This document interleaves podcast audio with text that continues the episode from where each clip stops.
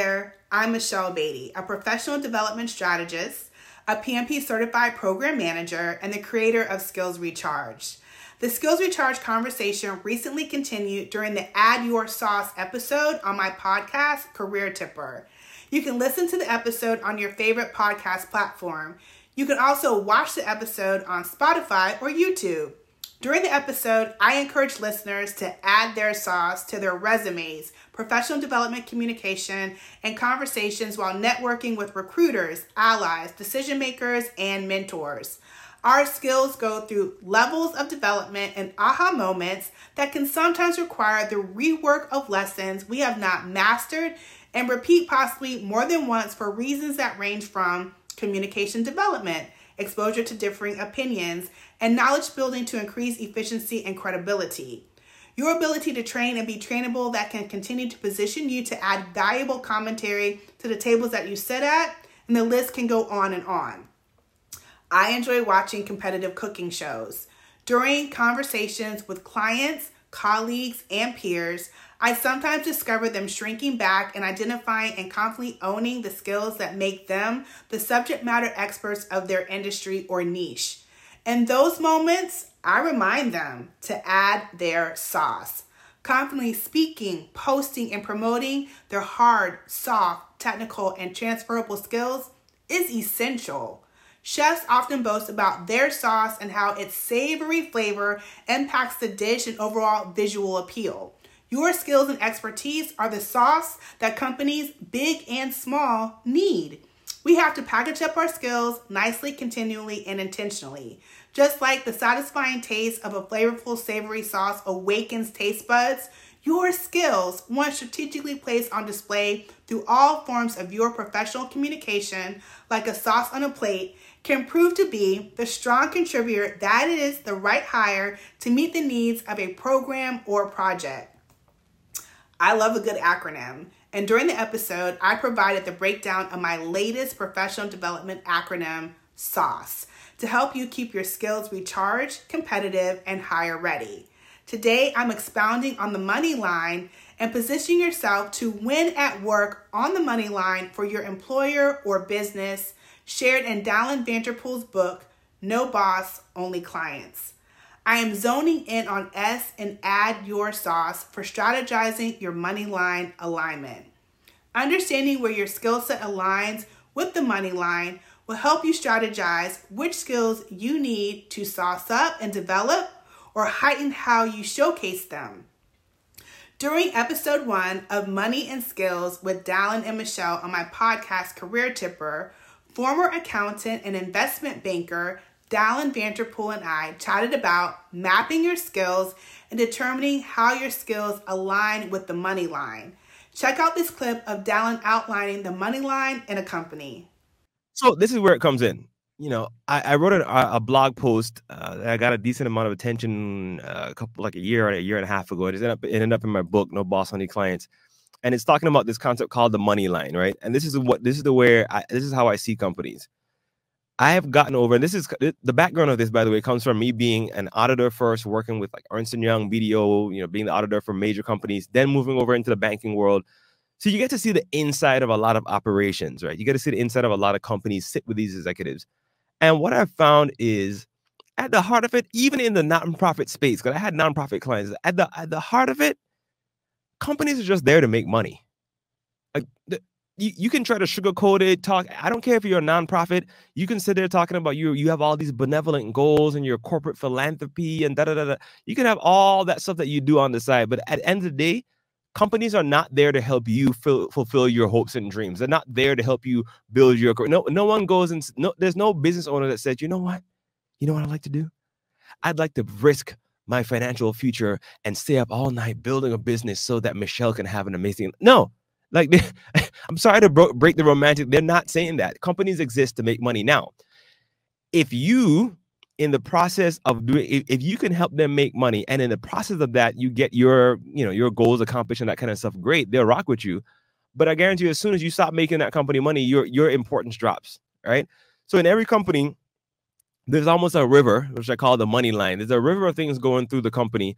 And the closer you are to that that that assembly line, that river of things that really makes the money flow in the company, the higher you're going to get paid. So it's not that not that everybody in the company isn't important and they have a role to play. I'm just saying your proximity to this line is going to affect you know your your your compensation. Right? And when I say compensation, I'm talking about more than just your salary. I'm talking about vacation. I'm talking about stock options. I'm talking about your ability to make your own decisions, your autonomy. I'm talking about your whole compensation package, right? So that's what I'm talking about when you talk about the money line. So what I encourage people to do, especially here in 2022, is wherever you're working, right? Wherever you're working right now, even if you're an entrepreneur, think about the things, right? And I'll I'll, I'll do the, the, the two sided thing. If you're in a company, you need to start thinking about the things that really contribute to the money line in this company. What is it that really makes this company tick? This is why a receptionist, as important as he or she is, as important as they are to be in the front facing part of the business, they're not going to get paid the same amount as the top salesperson who's connecting with clients. Crucial job, right? I mean, the the, the receptionist at, at, at my office, I mean, these they're they're they're amazing. They they're bilingual. You can't get it down here in Latin America. You can't get a job as a receptionist in any decent place unless you speak at minimum two languages fluently.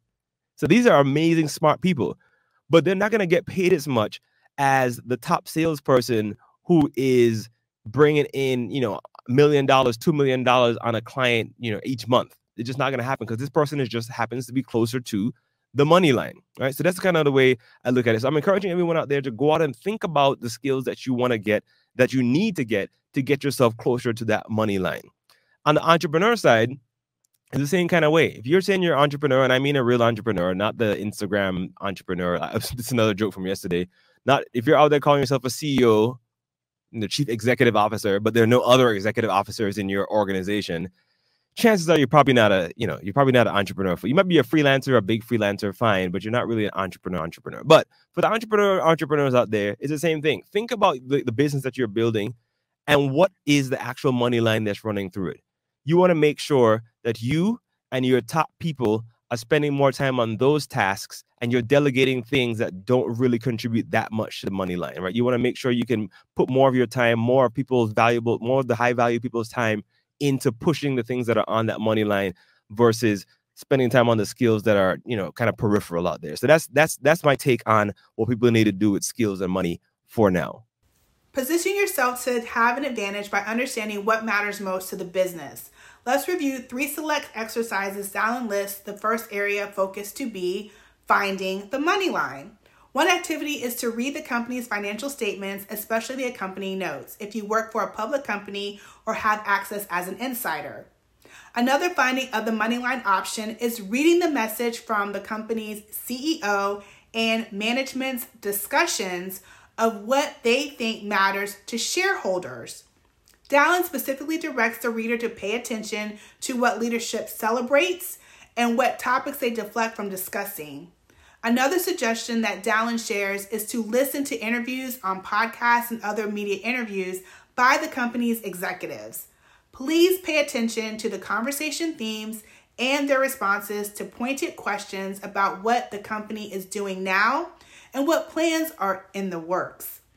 A second area of focus is joining the money line. I want to focus on the common practice of switch and jump, where you can move closer to the money line by joining another team or even a different company. Dalan outlines additional joining the money line paths in the book No Boss, Only Clients. If permissible, I challenge you to understand the decision maker's professional background, experiences, and philosophies impacting your ability to join the money line. If you perceive that you're not gaining access for reasons not associated with your skills, seek context to your perception of the circumstances. Identify the lesson and focus on strategic positioning. Sometimes you have to not only shake up your comfort zone and position yourself to increase your earnings and strengthen your area of expertise. Aim for your next steps to prevent severing connections to professional associations that you have worked to develop. Demonstrate the courage to work through any organizational structural barriers limiting your exposure.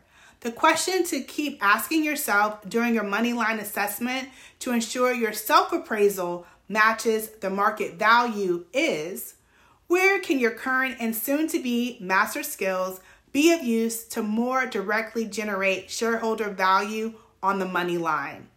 As you prepare to go heavy on adding your sauce, strategizing your alignment with the money line is time well spent on defining what skills will position you to experience that will keep you on track to performing well. The skills you choose, a machine should not be able to duplicate, and they can help you identify opportunities that transfer along other money lines in different industries. Like a well crafted sauce, our career skills take time to cultivate and develop. I invite you to join the Skills Recharge conversation by sharing your experiences in the comments. Remember to extend grace to yourself during this exercise. Let's learn from each other.